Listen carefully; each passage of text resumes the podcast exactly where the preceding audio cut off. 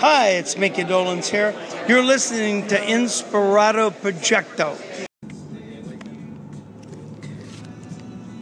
I Hey, this is one of First- I back in the first heard I first heard That's right, we we put it on the mainstay. my first Jimi Hendrix song while driving around with my dad. told Jazz, I said, I want to do this song because And it was Purple Haze. You ever married, man. I said, hey, man, before you get married her, And I was astounded. a song for her. Let's, let's do, let's do Amy by, by Pure Pearly, man. I was astounded. I said, Dad, what who is this? And he said, Jimi Hendrix. Wait till you hear this fucking podcast that Kurt and And it I had, I had, I had three, I had, I had three, I had it was astounding. It was Wait till you hear it back, back this oh barely keep my pants this like just oh man cosmos cosmos big time big time big time and Yeah, wait, yeah, wait, wait till we, wait till we hit those, uh, It those was- semi stuff, man. Where they're paving the road. it was magical so i kept my ear out for jimi hendrix whenever I could. You're listening to Lunar Mansions in the background here while I read this to you. That's by Kim Cascone. I figured I'd give you some cosmic sounds. As I read to you, here we go. Here's a story about one of Jimi Hendrix's UFO situations. Curtis McNear, 1945 to 1999, aka Curtis Knight, was a New York musician, composer, and frontline man of the band Curtis Knight and the Squires. World famous guitarist Jimi Hendrix had been playing the guitar in the band before his fame days.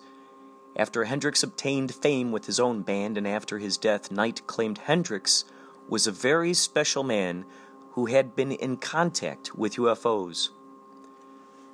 Knight reportedly narrated in his 1992 book, Jimi Hendrix, Starchild, that on a cold winter night near Woodstock, New York, USA, in 1965, at 4 a.m., as the band was trying to make it back to Manhattan through a freezing blizzard, the wind was whipping the snow around their fans so fiercely that they missed the turnoff leading to the state highway in the direction home. Stuck in a drift that reached the hood of their van, the men were freezing when suddenly the road in front of them lit up as a bright phosphorescent object, cone shaped, quote, like a space capsule, unquote, landed in the snow about 100 feet up ahead on a tripod landing gear. Knight asked Hendrix if he saw this too, but Hendrix just smiled, seeming to be staring out into the night, his eyes riveted on the craft. A door opened on the side of this craft, and an eight feet tall entity came forth. Knight told its skin was yellowish and slits instead of eyes, a forehead coming to a point, and a head running straight into his chest, leaving the impression that he had no neck.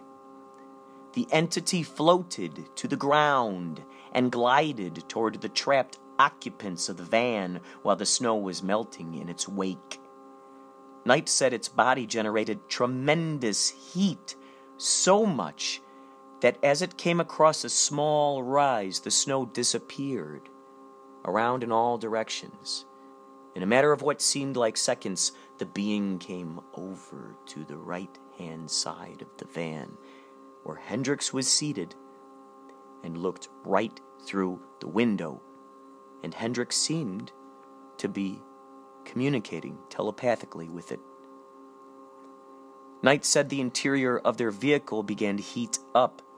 The heat coming from the being evaporated the snow, enough to free their imprisoned van, so they managed to drive on. While he looked back to see the road filling in with snow again, and the craft lifting off like a rocket from a launching pad. Knight said that Hendrix kept this a secret, and that the other band members who were with them remembered nothing, as if they had been placed under a spell, hypnotized.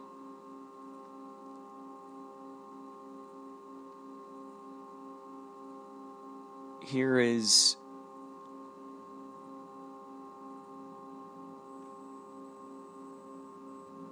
Oh.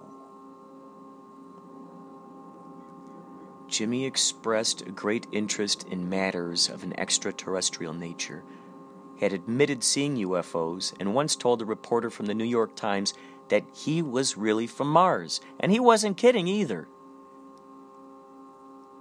David Henderson, in his book The Life of Jimi Hendrix, quotes Jimi's feelings about life on other planets. Quote, There are other people in the solar system Oh, here we go. No, here in Jimi's words. there are other people in the solar system, you know? They have the same feelings too, not necessarily bad feelings, but see, it upsets their way of living, for instance. They're a whole lot heavier than we are. That's my Jimi Hendrix. And it's no war games because they all keep the same place, but like the solar system is going through a change soon and it's going to affect the Earth in about 30 years. On several occasions during his career, UFOs just happened to show up while Jimi was giving a concert. During the last days of his life, he performed on the rim of an extinct volcano in Maui. Jimi played three 45 minute sets, says Henderson in his bestseller. After each set, he retired to a special sacred Hopi Indian tent. Later, witnesses in Maui testified that they had heard musical tones emanating from rocks and stones. UFOs were also sighted over the volcano by people who called in to a local radio show. The cameraman on the set said that he fell from his perch after seeing a UFO through his lens.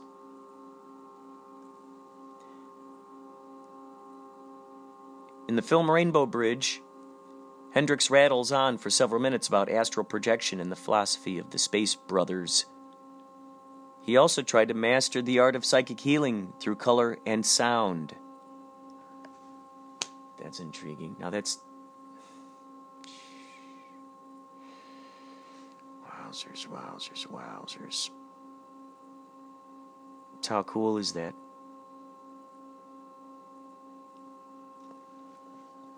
So here's the addendum to uh, the Curtis Knight story. Jimi never did talk about what happened. He sort of let me know that the cool thing to do was not to bring up the subject. It was to be our little secret. However, from what he did say, I sort of suspect that the object arrived to save our necks, chiefly because Jimi had been practicing trying to communicate by ESP with the beings on board.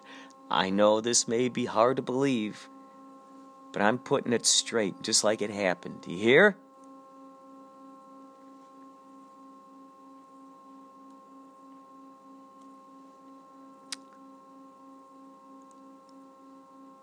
A capsule review of Jimi's songs shows that he incorporated some of his interplanetary ties in with his music. The lyrics of many of his songs contain veiled references to UFOs his album, Axis Bold as Love, opens with an announcer talking about flying saucers, with a cut following being a catchy tune called Up from the Stars. Listen, I don't have much time, but do you feel like you're going out of your gourd? Are you do you have the cabin fever? Have you run out of Netflix to watch? If has the thought occurred, hey, you know what? I can make funny stuff. I've been watching TikTok. I've been watching all the social networks and seeing what kind of creativity is coming out. I could create that. Hey, you know what? I wish they made a podcast about this. Well, you know what? You can make your own podcast. Go to anchor.fm. Go to it, please, right now. Make your own podcast. It's the lazy person's way to make stuff. You can make little segments. Uh, you can put music on there, found sounds, babies laughing, neighbors throwing frisbees, uh, uh, your friends playing guitar. Ah, it's so good. Anchor.fm. Please get this and find me, Inspirato Projecto. Let's be friends. Okay? Anchor.fm.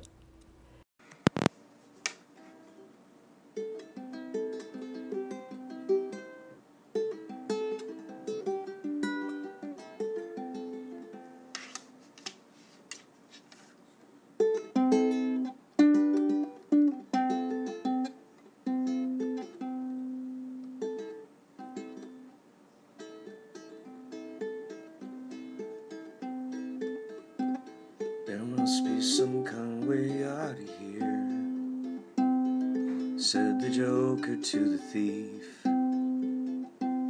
There's too much confusion, I can't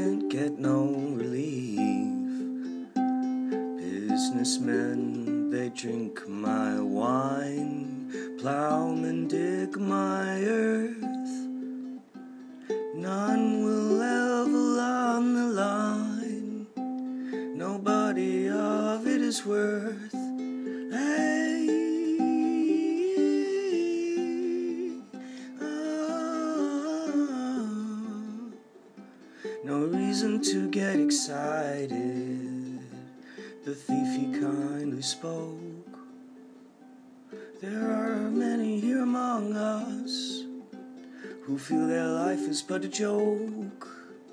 But you and I, we've been through that, and this is not our fate. So let us not talk falsely now. The hour's getting late.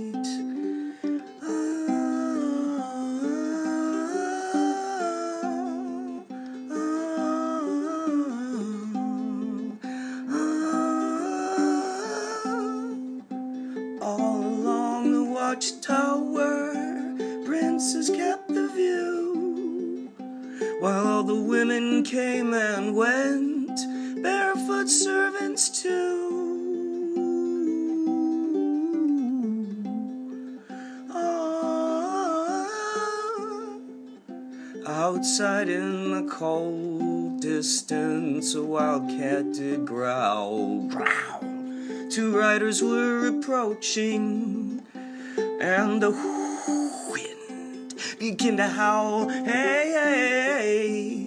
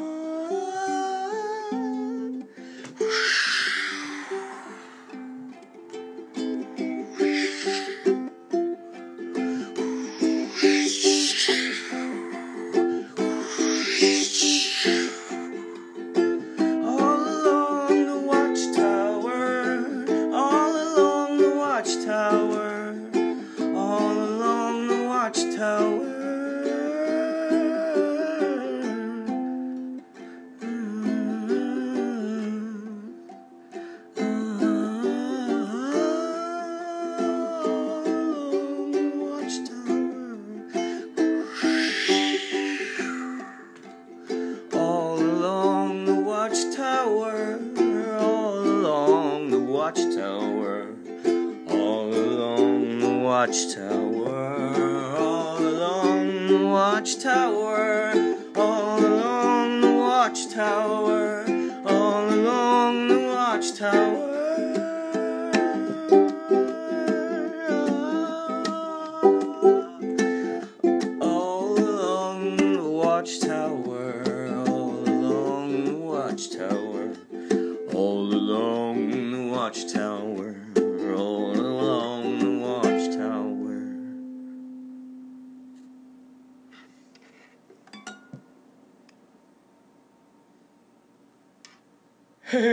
Hey, that was good, baby. like this one this one song I wrote named um, "Eyes and Imagination." That's the name of it, and it's about 14 minutes long. But it's about it's telling about every sentence or every two sentences tell a completely different story. It's nothing but imagination. It starts off with this baby crying, you know, a brand new baby has been born, and then you hear these bullets, you know, in the background. You know, it's, it's nothing but this imagination. And it's every sentence tells a different story, and it's about, but it goes in about four major movements, but I always go back to this one little thing. You must have that one little thing through it, you know, that one little. But I don't even know if there's so many songs I wrote that we haven't even done yet that we'll probably never do. It's because, uh, yeah, ooh, there's, there's, there's, a lot of things around here that's really bad. So. Yeah.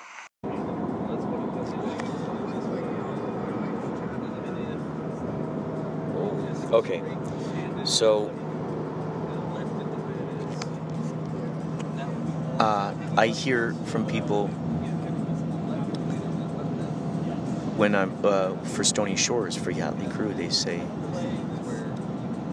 uh, I've heard on many occasions they'll say, "Oh, you're like a puppet. You're a muppet back there, like you're an animal from the Muppet Show." Or one of the guys says, uh, "Doctor Teeth," I think is that his name, in the uh, Electric Parade or the the you know the band um, that's in there on Muppet Show and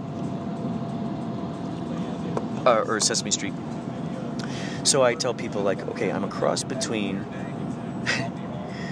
uh, that guy, the electric guy, uh, Animal, Jimi Hendrix, and Iggy Pop. Iggy Pop in the way of like, you know, he's just like ah, this mad, mad guy. Um, Muppet, because in a sense I'm back there behind the keyboard, just moving around.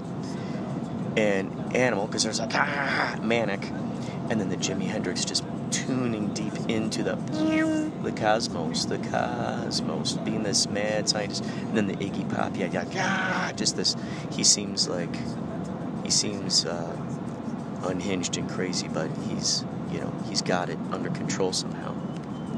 And so RW here says to me yesterday, he goes, "Wow, that's Jim Henson and Jimi Hendrix," and then I realized, oh my God, those are two guys named Jim and two guys that start the name with H. And then I realized, no, holy cow, they are both Jim Hen.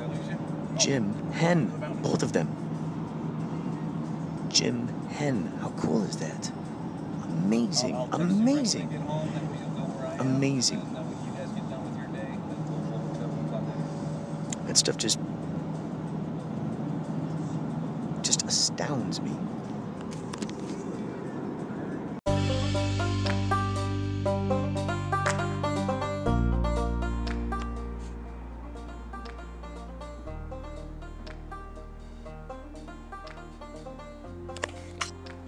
Here's part one from Michael Nesmith's book, Infinite Tuesday. How phenomenal is that? Is today Tuesday? Let's check it out. Today's Tuesday. Today's Wednesday. it's all right. It's all right. This is uh, Michael Nesmith, page 32. No surprise there. 23 is the number of synchronicity. 32, of course, is that inversion the mirror of itself looking at itself. That's it's interesting if you think about it. 23 USSU that is Usu Usu Usu Usu. I've talked about the boom, boomerang of Usu. We'll talk more about uh, the cup, the cup that filleth up the cosmic soup. So here we go. Mike Nesmith talking about meeting Jimi Hendrix. What did become apparent and finally undeniable was the fact that the Beatles and the whole British invasion were not the visitation. The visitation had not yet come, although it was about to. In all my travels through London at altitude, it was categorically the most astounding and important thing that happened to me. One night in the spring of 1967, John and Cynthia and Phyllis and I were to meet at a restaurant for dinner. And John was late. He came in breathless with apologies and explained he had gotten caught up in a club where he was listening to a band. He produced a portable cassette player the size of a small loaf of bread, laid it in the center of the table, and played what he had recorded. It was Jimi Hendrix playing Hey Joe. Everyone at the table was silent, and it dawned on me that we were all speechless. We all stared at the recorder as if it were some type of alien egg, something from far outside the limits of our normal waking state. When the song was over, someone said, How can anybody be that good? Whatever Hendrix had plunged into, whatever visitation he brought upon us was, first of all, good. It came with the instant recognition of a real thing, a true thing, an, innovation. When I got back to the hotel after that dinner, I ran into Micky Dolenz. He told me he had seen Hendrix and asked him if he would be the opening act for the next leg of the Monkees tour, and Jimi had agreed. I was thrilled and confused. This conjunction of Hendrix and the Monkees was staggeringly weird in my eyes, but the idea that I would get to see him playing live night after night was electrifying. It would prove the most lasting and substantial aspect of all my trips to London. If London was the still center of a storm that was changing the artistic, social, and political landscape of the world, Jimi was a maelstrom, both the center and the circumference, with his own gravitational force. He was music as mass, and all that revolved around that music changed the landscape of the mind. Hendrix moved through aural boundaries, the way Duchamp moved through retinal ones. From the purple haze came nude descending a staircase as Little Wing. The British band's rearrangements of the US rock and roll legacy had generated a storm, but Hendrix opened a world where a whole new type of music was born. The world that he discovered, the sonic possibilities of instruments in a rock and roll band, shaped the bands that came in his wake from from the, the way he used the amp turning the volume all the way up and using his guitar volume as overdrive sending the sound into a sweet and, and mellifluous distortion to the wah wah pedal that shifted the tonality what he unveiled changed even the Beatles and the Stones. The range of nuance, especially the extremely loud and his melodic structure and lyrical content, all had some history, some foreshadowing. But Hendrix revealed a performative performative aspect of life of music that was his life that brought the best of all the musical worlds together when hendrix played something came into existence as as a fact that had not been there before he played that being an opening act on a Monkees tour would bring Hendrix into a world of popular awareness was curious and oddly poetic. That it would galvanize the Monkees' assassins for their final push was no surprise. Jimi came on to the U.S. Monkees tour that started up in Jacksonville, Florida in July 1967, and that was the first time I met him. He had hair out to here, and he was wearing exotically lavish psychedelic clothing. I found him to be a, a gentle and kind soul, soft spoken and a bit shy. There were times watching Jimi play that I felt the company of Wagner or Beethoven, or other times Bo Diddley or Buddy Holly, and other times Gershwin or Max Steiner. We became friends of a sort during that tour and stayed in touch in the years that followed. The first night he played, I went incognito to the sound check at the stadium and stood at the foot of the stage a few feet away from him, and Mitch and Noel, the other two members of his band. When Jimi started playing, I stopped breathing for a second, and I found myself standing about three feet farther back from the stage than I had been, but with no idea how I got there. It was the first time I ever saw a Marshall stack, a five foot tall amplifier with enormous power. Jimi played through two of them, as did Noel, the bass player. The music was unlike anything I'd ever heard, but it was almost beside the point. The Beatles' TV appearance and their subsequent records were the best played, the most artfully written or harmoniously sung, but they didn't come close to what Hendrix was doing performatively. I listen to Jimi Hendrix records now, even his live recordings, and they have very little of what I heard that night at Soundcheck. No, no kind of recording could contain it. I watched him every night after that for about 10 days until Jimi gave the finger to everybody in the Monkees audience at Forest Hill Stadium in New York, and he walked off stage. He moved out of the miasma of the Monkees tour into his own 100,000 seat stadiums and played for reverential crowds that did not shout, We want Davy! while he played and sang Foxy Lady. I was not close friends with Jimi, and our subsequent contacts were infrequent, usually hurried, but I saw him one last time. He did a good deed that defined him for me as a person.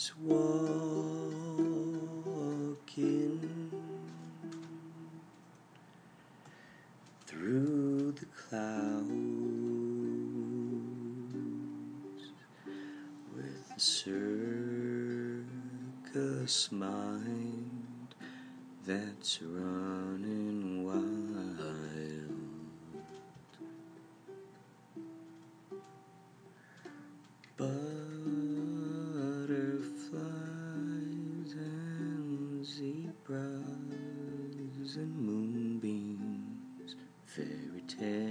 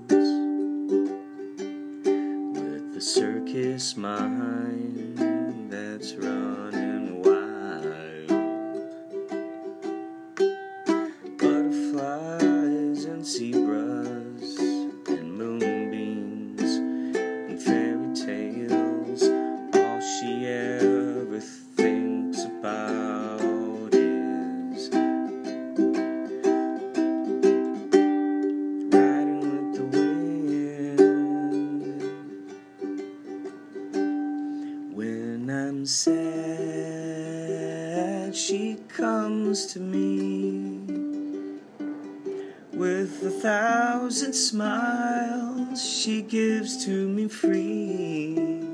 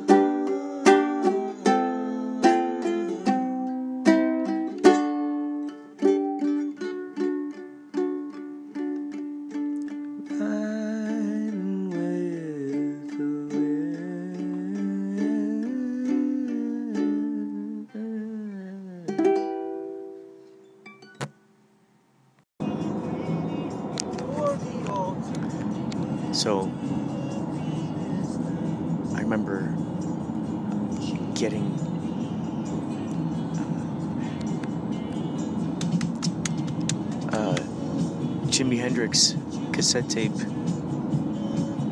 of recordings, mixed tape of it might have been Jimi Hendrix Experience. My cousin Scott Madden had made for me.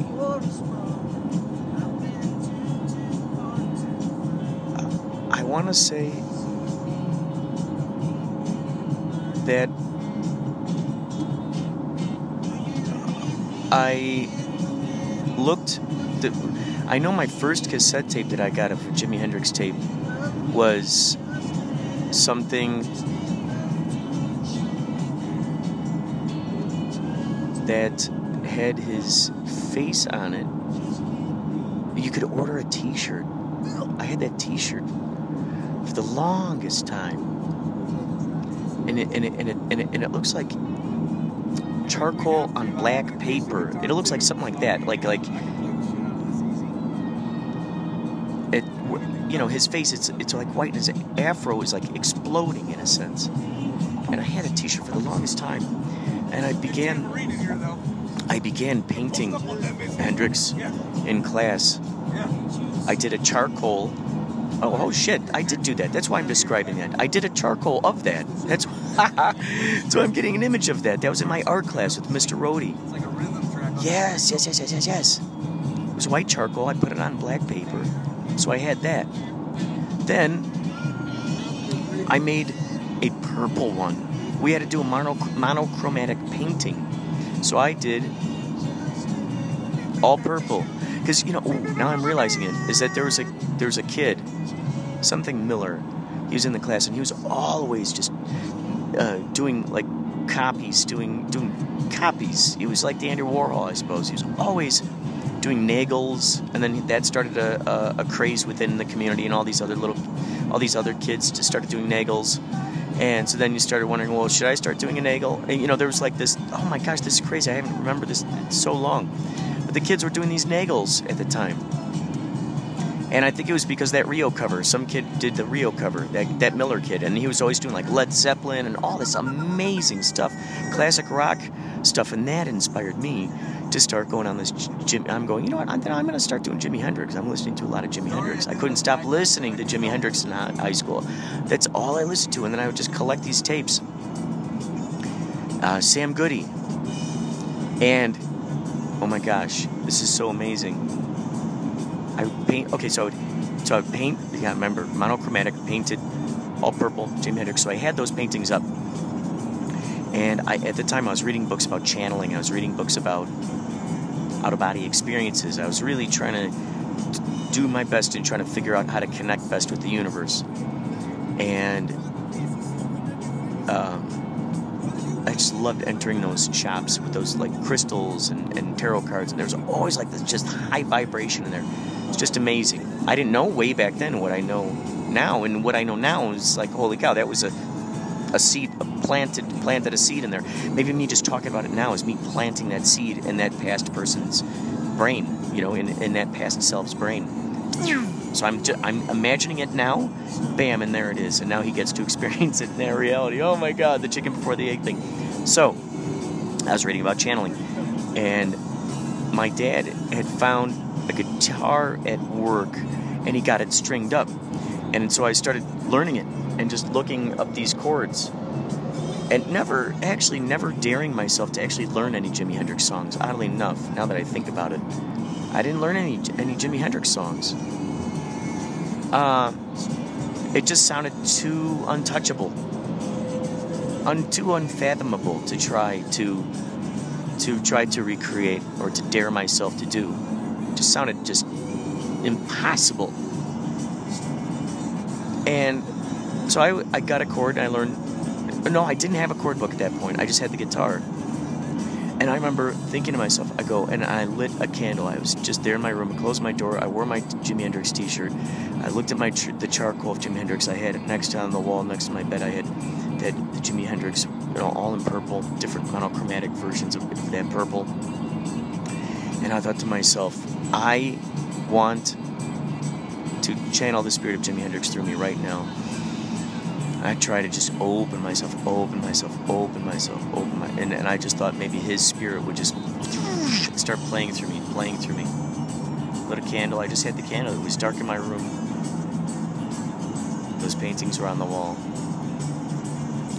And as far as I know, he did not visit me that night. I went to it into a trance. I would love to recall that.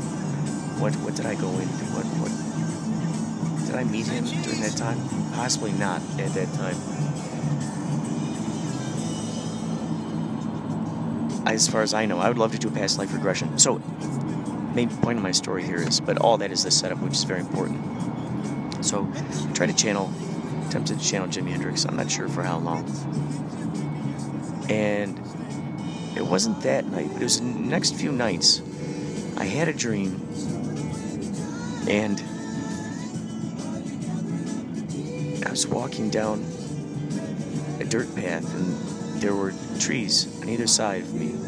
I was walking down the dirt path, and there was a moving truck, and on the back of the moving truck was Jimi Hendrix in one of his crazy shirts, crazy outfits, his hat. He was playing, playing his guitar, jamming on a guitar. We had a conversation, and I, I just remember it was pleasant.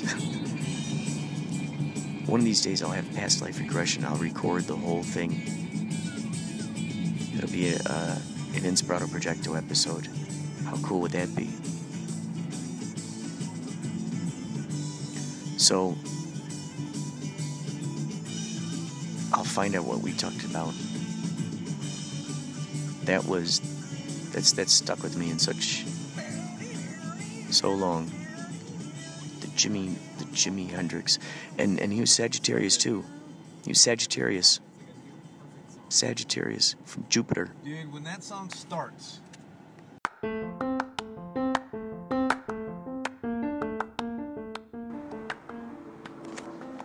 Hello, uh, this is Eddie Vedder, and uh, I fully approve of uh, Inspirato Projecto uh, podcast. And uh, uh, uh, thank you, thank you. Uh, I'll be I'll be out there in a moment. Uh, Stone uh, Stone Gossard, uh, he's he's got the pi- pizzas pizzas ready. Uh, but uh, this is Eddie Vedder and uh, I fully endorse uh, Inspirato Projecto. And now you'll hear um, uh, part two of uh, Infinite Tuesday, uh, an autobiographical riff uh, from Michael Nesmith. This is from uh, uh, page two, uh, three, 35. No, no joke there. Uh, as three is a magic number, and five is is the number of synchronicity. And you add those together, you got number eight, which of course is synchronicity. So we now take you back to this, um, uh, to uh, to this. Uh,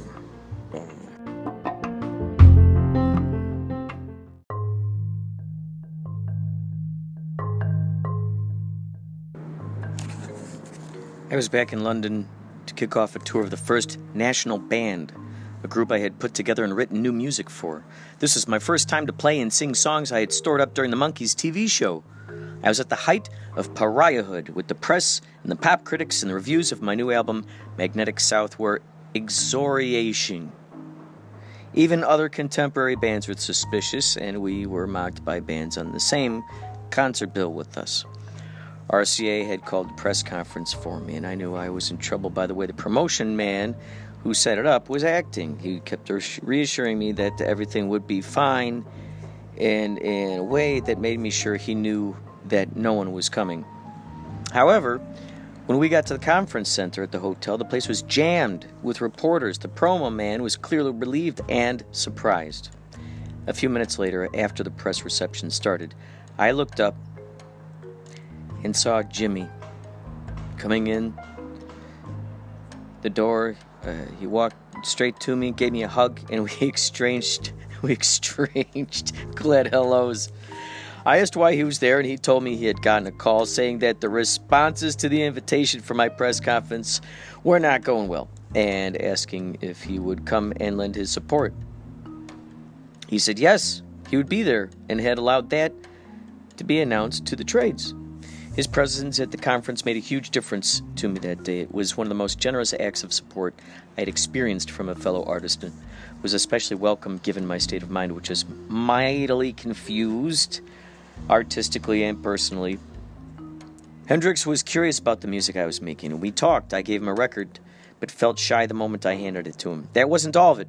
A few minutes after Hendrix arrived, Ringo Starr came in with the same story. He was just as warm and supportive as Jimi had been.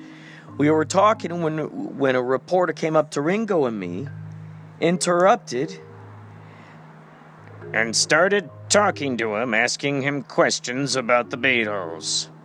Ringo would have none of it. Oh no, he said. This is his press conference.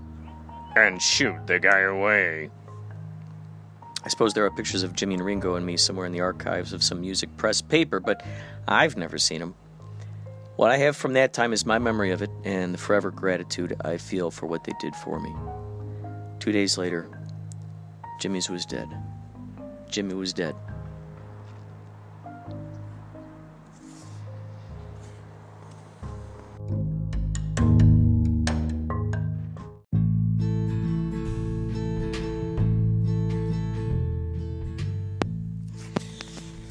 So, you guys, uh, it's January 2nd right now, 2019. Is this the second? Third! It's already the third rule of three. And Jimi Hendrix has been following me all over the place. I've been seeing him all over the place. And uh, so we played New Year's Eve, we played at the arena. That had a lot of photos of Jimi Hendrix on it. Uh, the Rose has a lot of photos of Jimi Hendrix on it. The Canyon, you know, it makes sense. You know, he's a rock god. It's just really interesting ever since I started doing the, the podcast, which I think was probably most likely inspired by seeing Jenny, Jimi Hendrix around. Um, so I've been seeing him a lot more lately, and I just had to let you know that. And now that I planted that seed in your brain, chances are you're going to start seeing him around a lot more. So when you do, please email me at inspiratoprojecto at gmail.com and I'll, you know, send me send me audio, send me your your Jimi Hendrix story, uh, poetry, dreams. Uh, there you have it. Oh, wait a second. No, not there you have it. Here you have it. Okay, I'm going to. Uh, uh, I don't know. I don't know. I don't know if I told you the the Jimi Hendrix UFO sighting yet. So I'm going to go listen back through this podcast.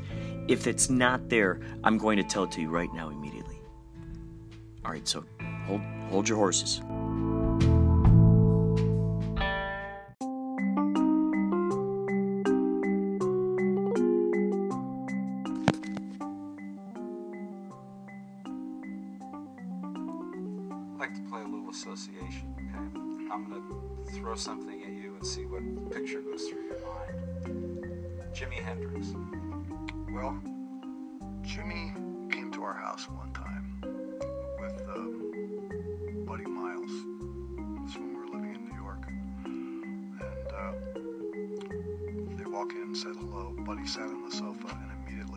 Out and was snoring. And uh, shortly thereafter, Jimi, who was wearing green velvet pants, demonstrated some sort of intricate dance step and ripped the inside of his pants, and Gail had to sew them back up for him.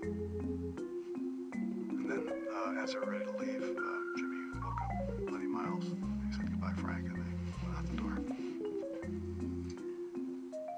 Your thoughts about his music? I had written articles at that time that I thought what should be done, since he wasn't um, musically literate, he couldn't write it down himself, that he should be put in some sort of uh, working relationship with somebody who could write his ideas and have them scored for instruments other than the electric guitar. And I think that would have been something worthwhile to do, but you know, he was too busy doing other things. To ever sit down and that approach. What do Gregorian chants, Indian, medieval, and 20th century minimalist music have in common? The drone, a part of musical history for thousands of years. It continues to entrance us today. Now, eight sound artists have transmuted their drones into an immersive cinematic experience.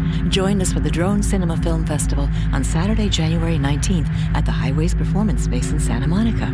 A mesmerizing evening with cinematic tapestries woven from the drones of light and sound. For more, visit highwaysperformance.org.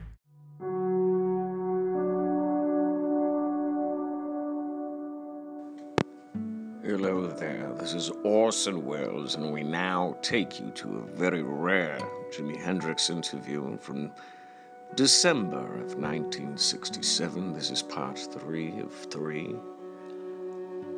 On the interviewer is Kevin Burshtein. Pay attention, you might learn something. Like, like you might see him or something like that. And all of a sudden you might have a very funny feeling go through you for a second. Do You, like, you mean like looking into his eyes, or like, or Yeah, not necessarily, or like- just the animal itself? Yeah, one time I seen this deer, you know, and I, cause I see a lot of deers around where, I, you know, where I used to be from. I was like, it's way, something went through me for once, but like I'd seen him. I mean, like I had some real close connections with that deer for one split second, and then it just went away like that, you know.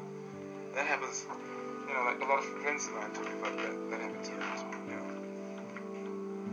Have you ever laid in bed and uh, you was in this complete state where you couldn't move or couldn't do enough like that, but you know you're like that, and you get you feel like you're going deeper and deeper into something, not sleep, but it's something else. And every time I go into that, then I say, oh I'm scared as hell. You know, you get all scared and stuff, so you try to say, help, help. You can't move, you can't scream. You say, help, help. You finally get out of it, you know, because you just can't move. It's a very funny feeling. But one time I was gonna try it. One time I, that feeling was coming through me, you know. I said, oh, here we go. This time I'm gonna see if I can. I'm gonna let it happen, see where I go to, or see what happens, you know.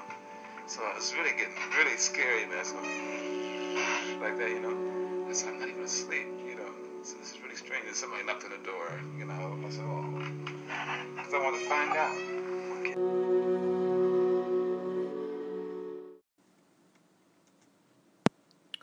Welcome, ladies and gentlemen, to the Jupiter Karaoke Bar and Grill here on the planet Jupiter. Thank you. Shh, please quiet down. Please quiet down. I'm going to sing. I'm going to sing as MC tonight's program. What? Why? Let me ask you a question. Why did the chicken cross the road? Hello? Why did the chicken cross the road? Okay. Uh, because the chicken asked which came first, the chicken or the egg. So that was okay. Thank you, thank you. Have you heard that one before? Have you heard that? Oh, okay. Okay, here we go. Uh, my favorite song, my favorite blues song here, blues song on Jupiter. okay, go ahead. Here we go. Hey Joe, where are you going with that gun in your hand? that laser gun in your hand? Mm, Hey Joe, now tell me where you're going with that laser gun in your hand. I'm gonna shoot my lady. Cause I caught her messing around with the space kraken. Oh, really? Yes. I'm going down to shoot my lady. She's been infected.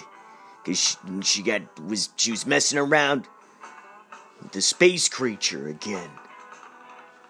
Hey, hey Joe. Call me Jack. Hey Jack, I heard you shot your woman down. Well, technically, I chased her around a, a hotel with an axe. Hey Jack, I, I, I heard your woman down. You shot her in the ground. Well, I, I tried to chop her down with the space axe. Well, yeah, I, I shot at her with the laser pistol. I, sh- tried to shoot her. I met her messing around with the uh, uh, space creature. Did you shoot her? Yeah, well, yeah, I tried to. Well, I chased her with the axe and I tried to shoot her. I tried to shoot her because I thought her she was. I saw her messing with the space monster. I gave, I gave her the, the space gun though. I gave it to her. So you didn't shoot her? Well, no, not technically. I, I threw her off uh, uh, a very tall. Uh, uh, uh, sp- well, let's just say it was a sp- spaceship to Space Catalina. I pushed her off the edge. Well, that's not very nice, Jack. Well, are, are we still in a movie, or is this uh, my life story? Well, it's a movie. Okay, good. I got full license to say. And then uh, I fell into a vat of uh, acid, and I got transformed into the Joker. Uh, wait, hey, hey, Jack, how did you get turned into the Joker? Where are you gonna run to? Uh, where you, where you gonna run to now? Now. Well, I'm gonna run to the center of Jupiter. Hey, Jack, I, I know of a, an apartment complex we, uh, that's opening up there in the center of the Earth. Because if you have no other nowhere else to run, Oh, don't you worry about me. Don't you worry about me. I'm gonna go way down. So I'm gonna go way down south, okay? In the center of the earth, okay? But that's just between you and me and I guess whoever's listening to this song. I mean, I'm talking way down south where I'm gonna be free. And as far away from that hotel as possible. I mean, way down south in the middle, in the center of the earth. Oh, in the center of the earth? Well, yeah, you know what I mean. That's what we call the center of Jupiter, right? Because we don't want to. I'm gonna run, okay? I'm gonna run. I'm gonna run there. Well, you don't have to. You can take a, a space pod. I've got a, a frequent flyer miles, a, a space pod right into the center of the Earth. It's going to be wonderful in there. It's going to be exquisite. It's going to, going to be exquisite. Uh, Ed, uh, Ed, uh, Gatorade. What is financial aid for an alligator?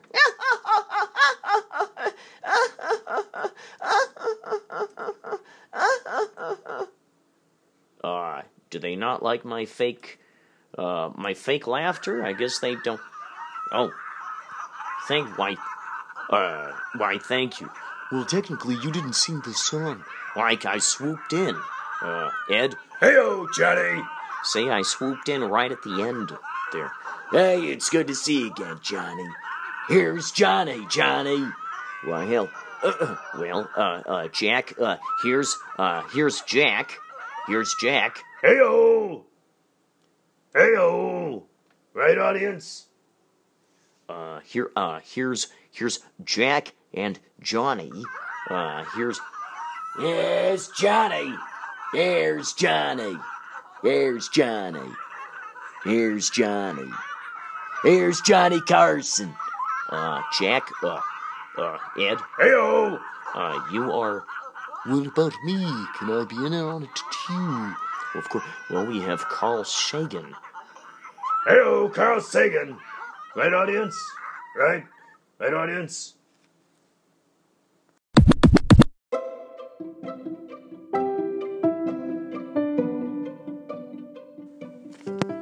I was looking around for Jimi Hendrix poetry, and I found this from lot number 248, Jim, Jimi Hendrix handwritten poem. This, clo- this lot is closed. Forbidding bidding ended on 10 16 2010. This is Jimi Hendrix's handwritten love poem, written circa 1969 on a sheet of Cumberland Hotel London stationery in red ink. Jimi Hendrix has written She said, She comes from Iceland. I told her I was from the West. She took me to the snow capped mountains, and then she put me through the test. We walked across the glacier. The horses stayed behind, and as we laid between the frozen valleys, we kissed for the very first time, and now we're stuck together. This very same manuscript was published in 1993's Jimi Hendrix The Lost Writings Cherokee Mist, compiled by Bill Nitopi. The poem measures 6 by 8.25 and is framed to an overall size of approximately 32 by 18. Estimate 12,000 to 14,000. Minimum bid 10,000. Final bid $12,100. Number of bids 3. Auction closed on Saturday, October 16th, 2010.